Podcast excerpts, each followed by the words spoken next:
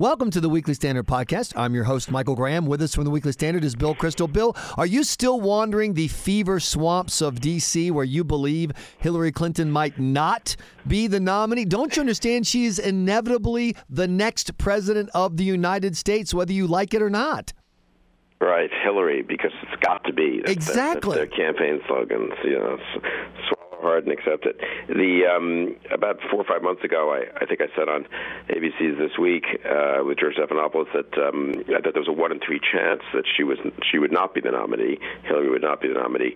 And I remember after that we were chatting after the you know we went off the air, and everyone thought that's a little crazy, Bill. I mean, it was a fun prediction, but it's going to be, you know, really that she's not going to be the nominee. That's more like a one in ten or even one in twenty. I mean, she's just ninety percent certain to be the nominee.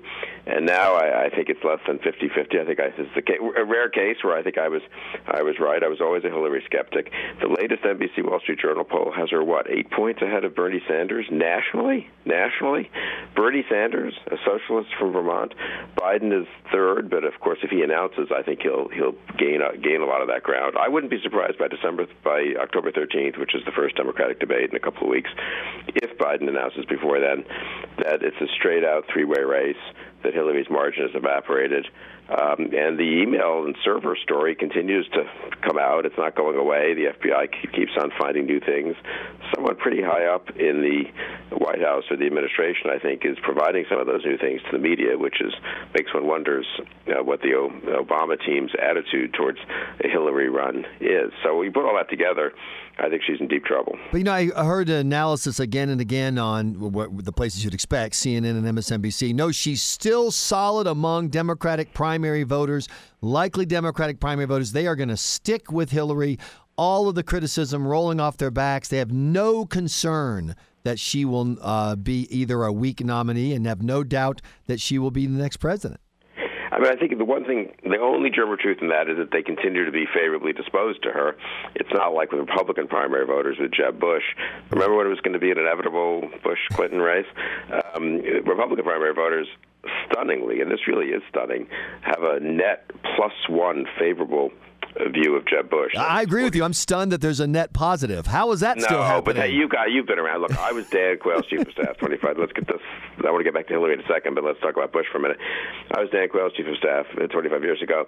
Uh, he was just pummeled by the media, and we made some mistakes. And you know, he obviously had a bad public right. image, undeserved, but nonetheless, there it was.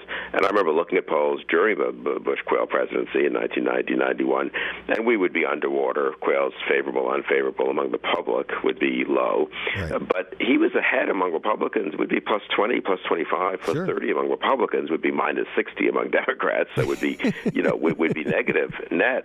But I, I mean, Ted Cruz is a pretty controversial figure. He's plus 21 mm-hmm. one among Republicans.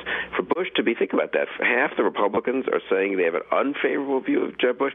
Not, gee, I have kind of a favorable view, but I'm not sure I want him to be president. An unfavorable view. I really think Bush may be done. I just don't know how you can turn that around unless he can just totally reintroduce himself to the Republican primary election. Anyway, Hillary doesn't have that. Hillary's still right. favorably viewed by Democratic voters, but I think but Biden is just as favorably viewed. Sanders is getting there, and and most telling for me was in the in the NBC uh, Wall Street Journal poll in in comparable matchups, same poll, same time, apples to apples kind of thing. Uh, Hillary is, I think, uh, one point uh, behind Carly Fiorina and one point ahead of Jeb Bush. Joe Biden is six points ahead of Fiorina and eight points ahead of Bush. So very consistent. Biden runs about seven points better in a matchup against possible Republican nominees than Hillary. I think if you're a sort of normal Democratic uh, activist, donor, or voter, and you want to win, and you know ideologically how different to Hillary and Biden really.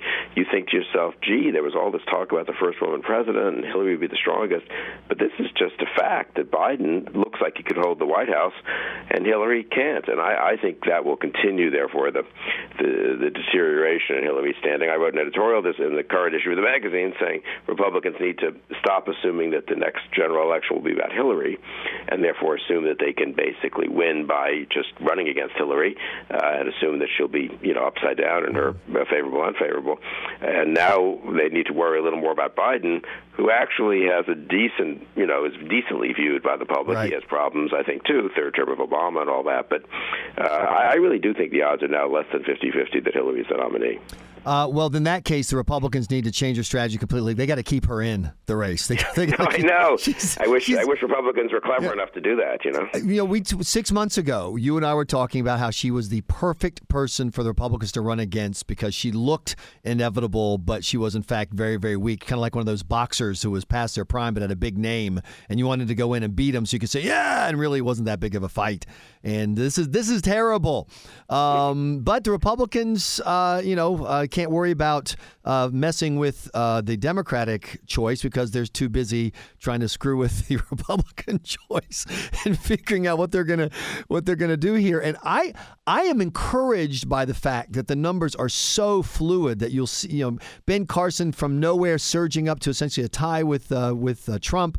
You know Carly Fiorina's zipping right up, and we both know that any of them could zip right back down again. I think this is good if you want to end up with somebody who's ready for the uh, general election next year.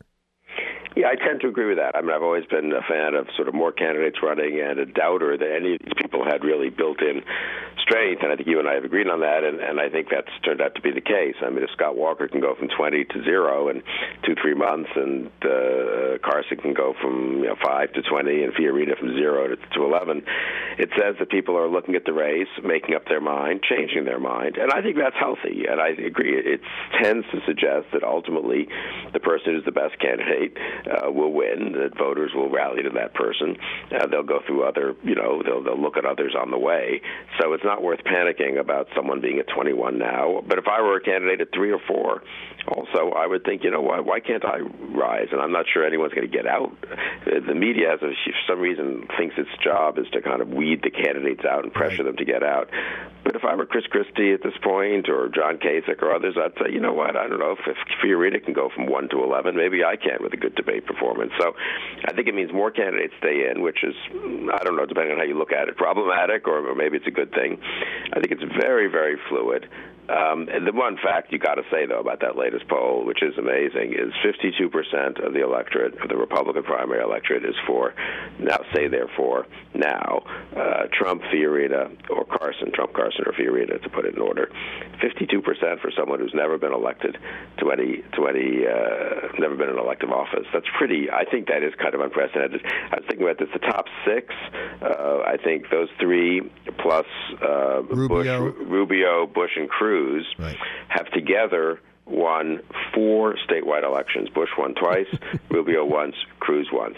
It's so unbelievably different from the normal Republican model, the the, the, the Doles and the McCains, the Bushes, the, even Reagan. You know that uh, I don't know. I mean, it's just it's just uncharted. It's a cliche to say it at this point, but it really is true. The Republicans have just never had a field like this or a race like this, and who the heck knows what's going to happen. But also, you can uh, see the logical consistency when you watch what the federal government has done when you watch its performance. Why in the world would you go back? It's like, you know, GM has sold you five crummy cars in a row, and then you say, well, that forget it. I'm going to go to your competitor. But they've only been in the car business for 20 Yeah, but they don't do the crap job that you do. And I think uh, to conclude the podcast here, Bill, with looking at foreign policy right now. I mean, it, President Obama's speech yesterday was cringeworthy when he's lecturing the Iranians. Don't you know that chanting death to America won't create a single job?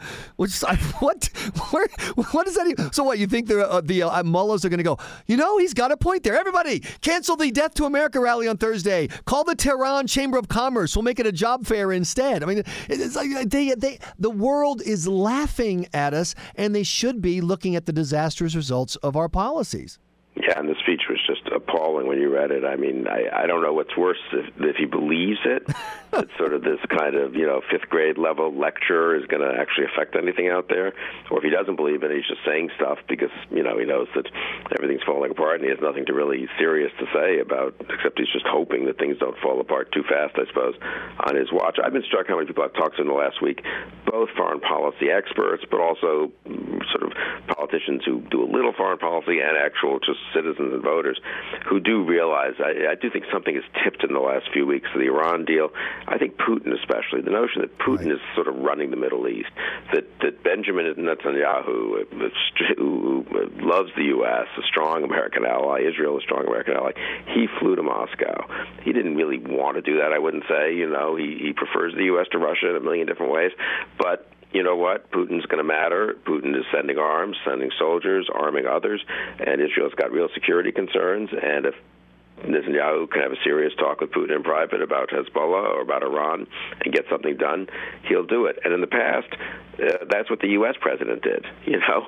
And now, what the Israeli prime minister has to watch out for himself. And of course, Putin is is, is uh, talking to everyone. He's not trustworthy, but Netanyahu has to do the best he can do for the next 15, 16 months. So it's really appalling I, I, and worrisome, obviously, in terms of the world for the next year huge opportunity for Republicans, and that's where I think they, you know, having Clinton, Biden, maybe John Kerry as their leading can- Democrats' leading candidates, they're all implicated to say the least in Obama's foreign policy. So I'm I'm optimistic for Republicans in 2016. I just don't know who the who the candidate's going to be.